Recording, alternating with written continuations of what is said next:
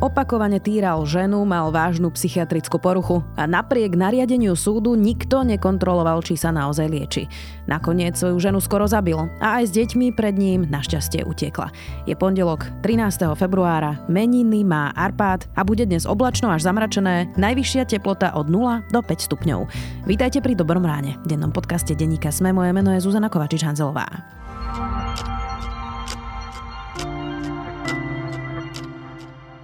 A teraz poďme na krátky prehľad správ. Slovenská ekonomika by mala tento rok vzrásť o jeden celá osem percenta. Rada pre rozpočtovú zodpovednosť tak zlepšila odhad na rok dvetisíctridsaťtri. Naopak predikciu pre budúci rok zhoršila a rast by mal podľa nej spomaliť na jeden celá päť percenta. Dve osoby zabil a päť zranil vodič v Jeruzaleme. Polícia ho zastrelila. Izraelský premiér Netanjahu vyhlásil, že išlo o teroristický útok. Nariadil posilniť bezpečnosť v oblasti a zatknúť osoby napojené na páchateľa. Vozidlo vrazilo do ľudí na autobusovej zastávke v Ramote, židovskej osade vo východnom Jeruzaleme. Mimoriadna schôdza parlamentu k stíhačkám mig dvadsaťdeväť, ktoré by Slovensko mohlo darovať Ukrajine, bude v utorok štrnásteho februára. Informoval o tom predseda parlamentu Boris Kolár. Zvolanie mimoriadnej schôdze inicioval opozičný Smer, ktorý je proti tomu, aby sme Ukrajine pomohli a poslali mu stíhačky. Premiér Heger tento týždeň na stretnutí s prezidentom Ukrajiny Zelenským sľúbil, že žiadosti Ukrajiny radi vyhovieme. Viac takýchto správ nájdete na es em e bodka es ká.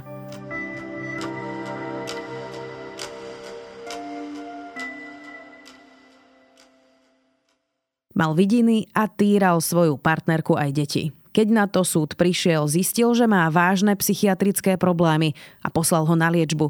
Po nej Vincenta prepustili a súd žiadal pokračovať v jeho ambulantnej liečbe. Lenže to, či násilník chodí alebo nechodí k lekárovi a či berie lieky, nikto nekontroluje. Systémový problém vyvrcholil tým, že muž na svoju ženu vylial hrniec s vriacou vodou a tá našťastie aj s deťmi od muža utiekla. Ako je možné, že nikto nekontroluje ľudí, ktorí majú súdom nariadenú psychiatrickú ambulantnú liečbu? Spýtam sa reportéra denníka SME, Romana Cupríka.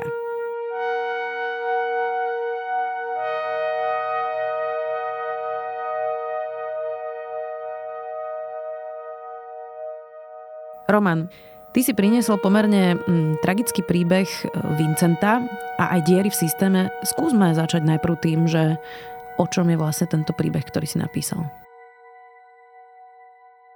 Ono to celé začalo tak, že som si všimol takú správu, ktorú vydala polícia, že zadržala tyrana a spomenula tam, že nútil svoju partnerku jesť svoje psychiatrické lieky, čo ma hneď vyrušilo, lebo to mi ukazovalo na nejaký istý typ problému, ktorý by sa tam mohol objaviť a A vlastne odtedy som cez viaceré žiadosti, cez infozákon sa snažil nejak rozpliesť, že čo sa tam udialo a ukázalo sa, že tento človek týral svoju partnerku zhruba od roku dvetisíctrinásť.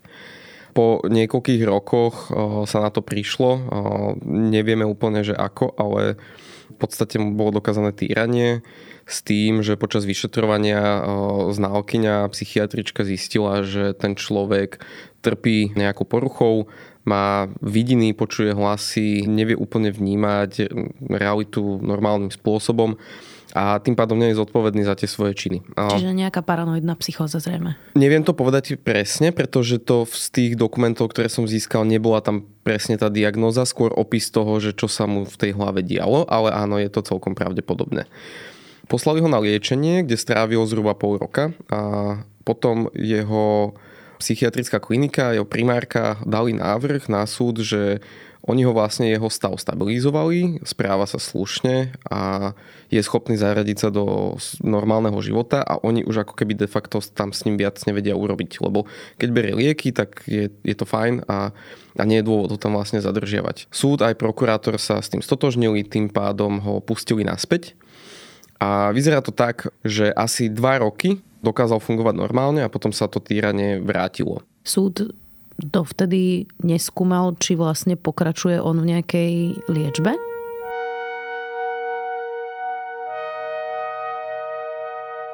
To je kameň úrazu, že on, keď na to prišli, tak vlastne zistili, že on svoju partnerku týral viac ako pol roka a tá jeho agresivita sa stupňovala.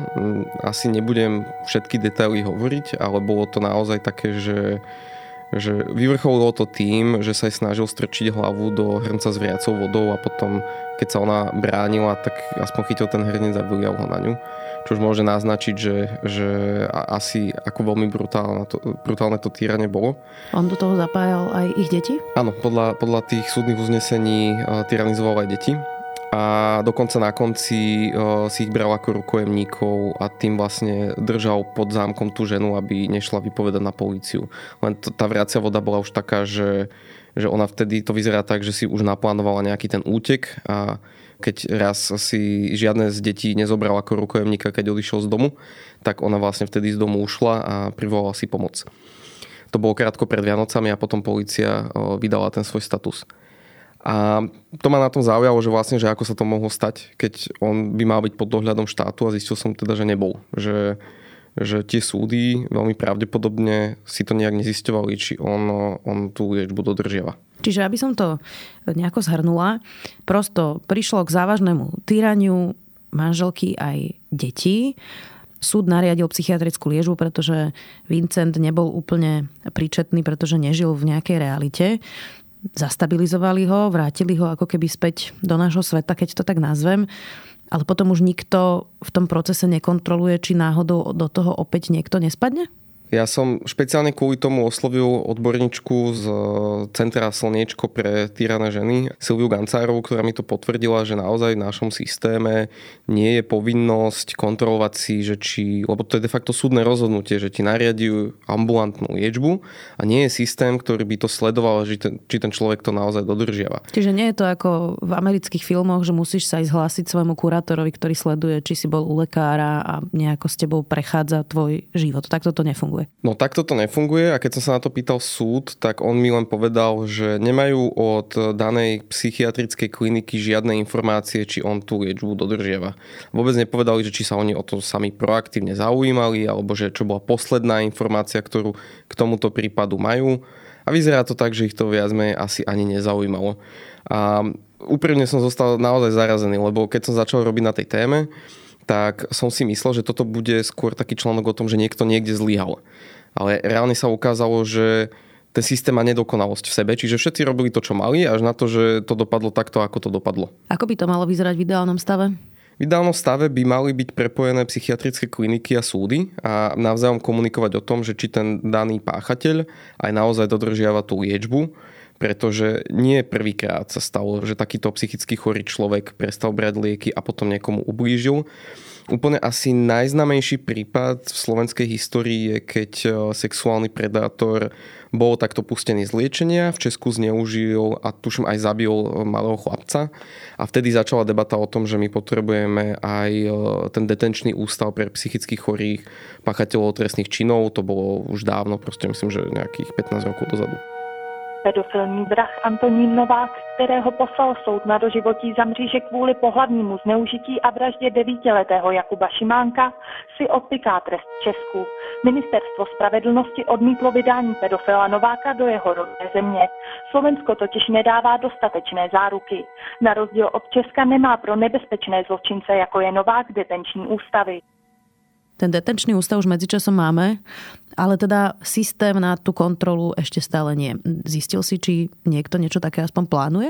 O tom nemám žiadne informácie a aj odborníčka Gancárová, s ktorým sa rozprával, tak som sa tak zisťoval, že či vlastne tieto organizácie z tretieho sektora, ktoré vlastne aj vstupujú do tých legislatívnych procesov a tak ďalej, že či majú informácie o tom, že či by niečo také sa nechystá, ale vôbec proste je to naozaj že diera. A jediný spôsob, ako sa to dnes dá riešiť podľa nej, je ten, že tá rodina, ku ktorej sa tento násilník vráti a vidia, že prestáva užívať lieky a znovu sa mu tie preúdy vracajú a tak ďalej a tak ďalej, má možnosť ho vyhlásiť za nesvoprávneho v tej oblasti zdravia, že ako keby môžu potom, keby ho naozaj vyhlásili za nesvojprávneho, to znamená, že niekto iný mu môže prikázať brať lieky, prípadne ho, nechcem povedať, že donútiť, ale mu, te, mu tú liečbu nasadiť napríklad v nemocnici. To znie dosť komplikovane pre matku s troma deťmi. No samozrejme, a, alebo keď ten človek nemá rodinu. Hej, že môže ohrozovať svoje okolie, ale všimnem si to až veľmi neskoro. Čiže to nie je toto není, že nejaké ideálne riešenie alebo náhrada nejakého ideálneho riešenia. To je skôr, že taký, že, že zúfalý pokus nájsť nejakú skulinku v zákone, ako aspoň čiastočne si pomôcť, tak by som to nejak nazval. Roman, je toto výsledok nejakého širšieho problému na Slovensku, ako sa vlastne staviame k domácemu násiliu, sexuálnemu násiliu, pretože veď ty a ja robievame spolu na takýchto veciach alebo venujeme sa takýmto témam a vždy prídeme k tomu, že akoby spoločnosti vôbec na témach týrania a násilia na ženách a deťoch nezáležalo. pätnásť rokov hrozí mužovi za to, že mal roky týrať svoju družku. Z policajného vyšetrovania vyplýva, že tridsaťdeväťročný Miroslav a jeho družka sa na okresnom súde v Trenčine zodpovedali z týrania malého chlapčeka. Trpela bitky, ponižovanie aj vyhrážky. Keď ju pobodal nožom, obvinili ho z pokusu o vraždu. Pod vplyvom alkoholu ju mal týrať fyzicky aj psychicky takmer päť rokov. Týrania iba štvoročného chlapčeka. Malý Martinko vtedy skončil v nemocnici v takom roznostavu. Podľa tvrdenia rodiny a ich ženy ju mal jej manžel dlhodobo byť a znásilňovať. Najprv sa ospravedlňujem všetkým poctivým sudcom, policajtom a prokurátorom, ktorí na týchto prípadoch záleží a robia na tom naozaj poctivo. Ale vo všeobecnosti z mojej skúsenosti, keď som robil na týchto témach, tak aj súdy, aj prokurátori, aj policajti, akože všetci tu na to, nie že kašľú, ale to pre nich nie je téma. Akože skôr máš pocit, že sa tieto prípady snažia čo najskôr akože sa ich zbaviť, nechce sa im to robiť, neveria tým obeťam, ešte majú, majú v sebe kopec predsudkov o tom, že čo je to vlastne domáce násilie, čo je to týranie, o tom, že či si to obeť náhodou nevymyslela a podobne. Alebo čiže, nezaslúžila. Alebo nezaslúžila, akože čokoľvek, že toto u nás... Pre slovenskú spoločnosť a aj odbornú slovenskú spoločnosť toto nie je stále nejakou témou, ktorej by sa mali intenzívne venovať. Ako sa vlastne policajti napríklad správajú k ženám, ktoré prídu nahlásiť domáce násilie? Máme predsa prípady, že ženy to aj nahlásili, polícia ich otočila a o pár dní na to sa stal tragický príbeh a niekto tú ženu zabil. Čiže toto je stále ešte problém. Ja si pamätám, že Jaromír Čižnár svojho času hovoril, že to je pre ňoho prioritná téma, keď bol generálnym a... prokurátorom. Prepáčte za výraz, ale dovádza ma do zúrivosti, že príčinou tohto stavu je vysoká latencia. Je to lož, pretože vysokú latenciu si vytvárame sami. Tým, že tieto trestné činy sa dokumentujú absolútne povrchne. sedem rokov neskôr sa toho veľa nezmenilo. No z tých prípadov, ktoré ja som riešil a aj nedávnych, tak vyplýva, že tí advokáti alebo odborníci z týchto poradenských a krízových centier hovoria, že stále je to ten problém, že už človek toho prvého kontaktu, ten policajt privolaný na miesto alebo policajt na tej policajnej stanici sa správa k tej obeti neadekvátne, lebo sám nie je zaškolený. Opäť je plný predsudkov o tom, že či si to tá žena nevymyslela, nezaslúžila, však len dostala jednu facku, to sa stáva, lebo muž bol nervózny z nej už a podobne. A je to naozaj, to tie obete veľmi odrádza od toho, aby vyhľadali tú pomoc. Áno. Ako keby vám ukradli bicykel, vy to prídete nahlásiť na políciu a oni nezačnú riešiť to, či vám ukradli bicykel, kto ho mohol ukradnúť, nejaké e, záznamy z nejakých kamier, ktoré sú niekde možno na verejnosti. Ale prvé, čo urobia, tak vás pošlú na znalecké dokazovanie, či si to náhodou nevymýšľate. Či ste naozaj mali bicykel. Áno. Ak sa celá tá vec nedostane do štádia toho, že je vznesené obvinenie, tak toho podozrivého páchateľa sa... de facto nikto ani na nič nebude pýtať. A o, môžeme sa potom dostať k tým prokurátorom a sudcom, že tam sú ďalšie problémy a tak ďalej. No a k tomu Čižnárovi, ja som si to vtedy zisťoval, lebo opäť tým, že som robil na týchto témach, tak ma aj zaujímalo, že, že tá jeho práca v tejto oblasti. A najprv ho pochválim za to, že keď bola nejaká kauza, aj konkrétne aj moje kauzy, tak on... urobil to, že vlastne keď som na niečo prišiel, tak vydal nejaký pokyn, aby sa tomu tá prokuratúra venovala znovu. A takisto viem, že prebiehalo nejaké zaškolovanie prokurátorov, aby mali aspoň v kraji jedného špecialistu na tieto veci. Ale to je tak asi všetko, čo som počul na, na túto tému. A ak by to podľa mňa bola jeho priorita, tak za to osemročné funkčné obdobie by sme sa nebavili asi o, o tom, čo sa bavíme teraz. Sú také prípady, sem tam sa to môže stať. Napríklad v Británii sa udeje nejaký tragický prípad, presne nejakého týrania ženy alebo zabije ju partner. A zväčša potom nastanú aj nejaké kroky. Ja si spomínam, Roman, že už bolo niekoľko prípadov, keď žena nahlásila násilníka na polícii a tí sa na ňu vykašľali a ten ju zabil. Ty si tiež pamätáš tieto prípady? No áno, no nedávny prípad, myslím, že z decembra minulého roku, to sa stalo v Čachticiach, kde našli dobitú, naozaj že brutálne dobitú ženu, ktorá stratila vedomie a zomrela. A keď sa tam tí redaktori boli opýtať, že, že čo sa dialo a tak ďalej, tak susedia povedali, že, no, že záchranári a policajti tu boli každý týždeň. A skončilo to tak, že tá žena nakoniec aj tak zomrela. A takých prípadov to bolo veľa. Čiže akože štatisticky to vychádza tak, že, že násilie na ženách polícia zistí v stovkách prípadov ročne. Môžeme sa baviť od nejakých štyristo po osemsto. Ale zo skúseností odborníkov vyplýva, že reálne tých nahlásených prípadov môže byť dvadsať percent, podľa niektorých prieskumov trinásť percent. Takže akože keď si vezmeš, že tu bolo osemsto zistených prípadov ročne a vynásobíš si to napríklad krát štyri, tak tedy dostaneš, a to len ročných, akože že prípadov týrania žen. Roman, čo nám ale o tejto celej situácii vypoveda napríklad to, že sa teraz novelizuje trestný zákonník a minister Karas nie je schopný pretlačiť ani zmenu paragrafu o znásilnení, kde sa ešte stále, podobne ako v Českej republike, hovorí o tom, že žena sa musí aktívne brániť, aby to bolo znásilnenie, pričom mnohé ženy sa buď nebránia, pretože sa boja o svoj život a chcú si ho zachrániť, alebo sú paralizované, také sú prosto štatistiky. Tak vieme sa vôbec pohnúť, keď sa nevieme zhodnúť ani na paragrafe a tá rezistencia toho systému je prosto pri zmenách strašne veľká? No, pre mňa to bol až taký surreálny zážitok ho počúvať u teba v diskusii, pretože on v podstate povedal, keď to poviem tak, že ľudovo, že chystali zákon, ktorý by mal pomôcť ženám. Ale prišla za nimi polícia a povedala, že, že tak počujte, akože viete, že to, to stíhanie tých žen to je také komplikované a do, samotné dokazovanie, že či ona povedala áno alebo nie, to veľmi nám to nejde a, a je to ťažké, že nedajme to tam. Čiže musí sa brániť fyzicky? To už je potom nechám na odborníkoch, ale jednoducho spôsob preukazovania, dokazovania by O Č T K nevedeli zvládnuť. Tak ja si predstavím, že to odkedy sa robia zákony od toho, že je to príliš ťažké pre políciu nejako to vyšetrovať. Hlavne keď vieme, že sa to dá. Ja som nerozumel, že vôbec sa tým minister pochválil, že ešte to ako keby zvalilo na niekoho iného, že to není jeho problém a že proste odborná verejnosť sa takto vyjadrila. Hej, tá, že... prax, tá prax je naozaj ťažká. Skú, skú, hovorte s vyšetrovateľmi, treba rozprávať s praktikmi práva. Čiže lebo niečo, čo sa zdá na, na papieri teoreticky ideovo udržateľné a môžeme sa na tom aj zhodnúť, akoby, že nemalo by to tak byť. O tom sa môžeme zhodnúť, čo sa týka e, slobodného e, aktu, ale na druhej strane poďme to dokazovať. Zvlášť, keď nie sú svedkovia, keď nemáte záznam, keď jednoducho, ako, ako, ako to chcete. Čiže jednoducho v tomto smere e, odborne sme to nevedeli udržať, ale samozrejme, ak niekto v Národnej rade príde s, s geniálnou definíciou, ktorá bude akceptovateľná e, orgánmi činnými v trestnom konaní, tak e, ju uvítame. Nie, to, mm, no, môj, moja hlava to neberie.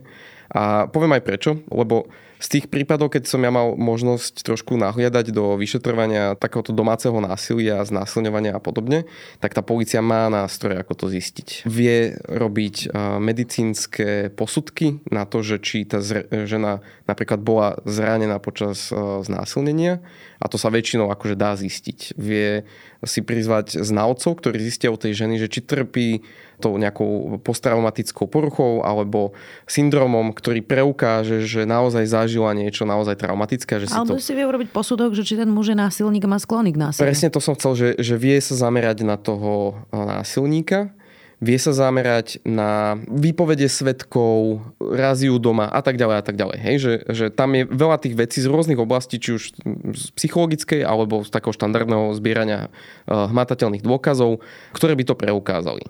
Ale z toho, čo pán Karas povedal, je, že mi vyplýva, že polícii sa to proste nechce robiť, alebo má málo ľudí, čo si myslím, že asi tak nejak to zaznelo, že proste nejsou lidi, tak akože nemôžete nás nútiť teraz robiť takúto prácu. Tak to, toho zákona nedajme, lebo to je najjednoduchšie riešenie. Neviem, či si videl, keď mal tlačovú konferenciu k tomu trestnému zákonníku, tak za ním stálo, neviem, asi štyridsať päťdesiat odborníkov, ktorí na tom spolupracovali a boli tam len dve ženy. Tak nie je problém aj, že pri tom stole, keď sa o tom rozhoduje, nesedia ženy, ktoré sa predsa len asi trošku viac vedia vcítiť do tej ženy, ktorá naozaj nekladie aktívny odpor? Ja poznám veľa ženských odborníčok, ktoré keby tam stáli, tak asi neostanú kľudné, keby to povedal. Ale zase na druhej strane pamätám si aj rozhovor s Katarínou Hatrakovou, kde u teba vysvetlovala, ako rola obete a tyrana sa môže meniť. Ja tým, že som fungovala ako poradenský psychológ, tak tam veľmi často zaznievali hlboké motívy alebo história toho vzťahu, kde tej facke predchádzalo nejaké správanie sa toho druhého, ktorý v tej prvej fáze vyzeral ako obeť. Ten druhý, keď odôvodňoval svoje správanie sa, tak e, hovoril o tom prvom, ktorý bol v nejakom čase tiež obeťou a potom zase ten, dru- ten prvý o tom druhom a bol násilníkom a tak. A to mi tak pripomína, že to vlastne nie je ani záruka, že, že, že sa niečo zmení. No, akože reálne sa znovu vraciame úplne na začiatok, že táto téma nie je priorita pre politikov, pre odborníkov, pre orgány činné v trestnom konaní. A tak to jednoducho aj vyzerá. Lebo podľa mňa, keby ich to naozaj že trápilo a zaujímalo, tak v prvom rade sa dovzdelajú, aby tu nešírili nejaké hlúposti typu, že obeť a, a násilník sa zamieňa. A potom by sa tomu začali reálne venovať, že čo sa s tým dá robiť. A nejak prípadne sa pozerať v zahraničí, že ako sa to dá a tak ďalej. Roman, a čím to je, že ty to vnímaš tak citlivo? Ono to súvisí s mojím celkovým nastavením, prečo som sa rozhodol byť novinárom, pretože vždy som mal pocit, že, že nielen voliči, ale tak celkovo ľudia častokrát robia zlé rozhodnutia z nedostatku informácií. A na to zaujalo, že proste, že koľko veľa zlých vecí sa tu deje len preto, že tí ľudia, ktorí majú moc to zmeniť, tak to nemenia, lebo ich tá téma nezaujíma. A s tým, že ja aj som sa venoval počas, akože keď pracujem na témach, tak sa sústredím na tú kriminalitu, tak, tak sa to spojilo, že je tam je to spojenie tej sociológie a tej kriminality. To je jedna taká vec. Druhá vec je aj osobná, že ale toto si myslím, že to asi má každý človek na Slovensku, ktorý trošku má oči a uši, že asi aj ty a ja máme vo svojom okolí množstvo, a naozaj že veľké množstvo žien, ktoré boli terčom nejakého útoku, násilia, obťažovania. Zažili si to a nepodarilo sa im to nejako riešiť, pretože buď vedeli, že tam nemá zmysel sa obrátiť na políciu, alebo to aj skúsili a nejak im to nepomohlo. A dnes až buble krv v žilách, keď o tom počujem a keď tie ženy mi hovoria, že vlastne, že no, buď som to skúsila a nemalo to zmysel, alebo viem, ako to tu chodí, tak ani som to nenahlásila. Ďakujem ti za to, čo robíš. Roman Cuprik, redaktor denníka SME. Vďaka.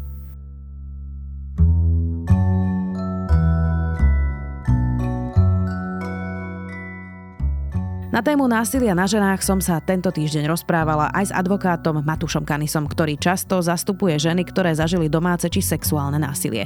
Vypočujte si jeho skúsenosti priamo z praxe. Nie je to veselé počúvanie, ale dôležité určite. Do počutia opäť zajtra.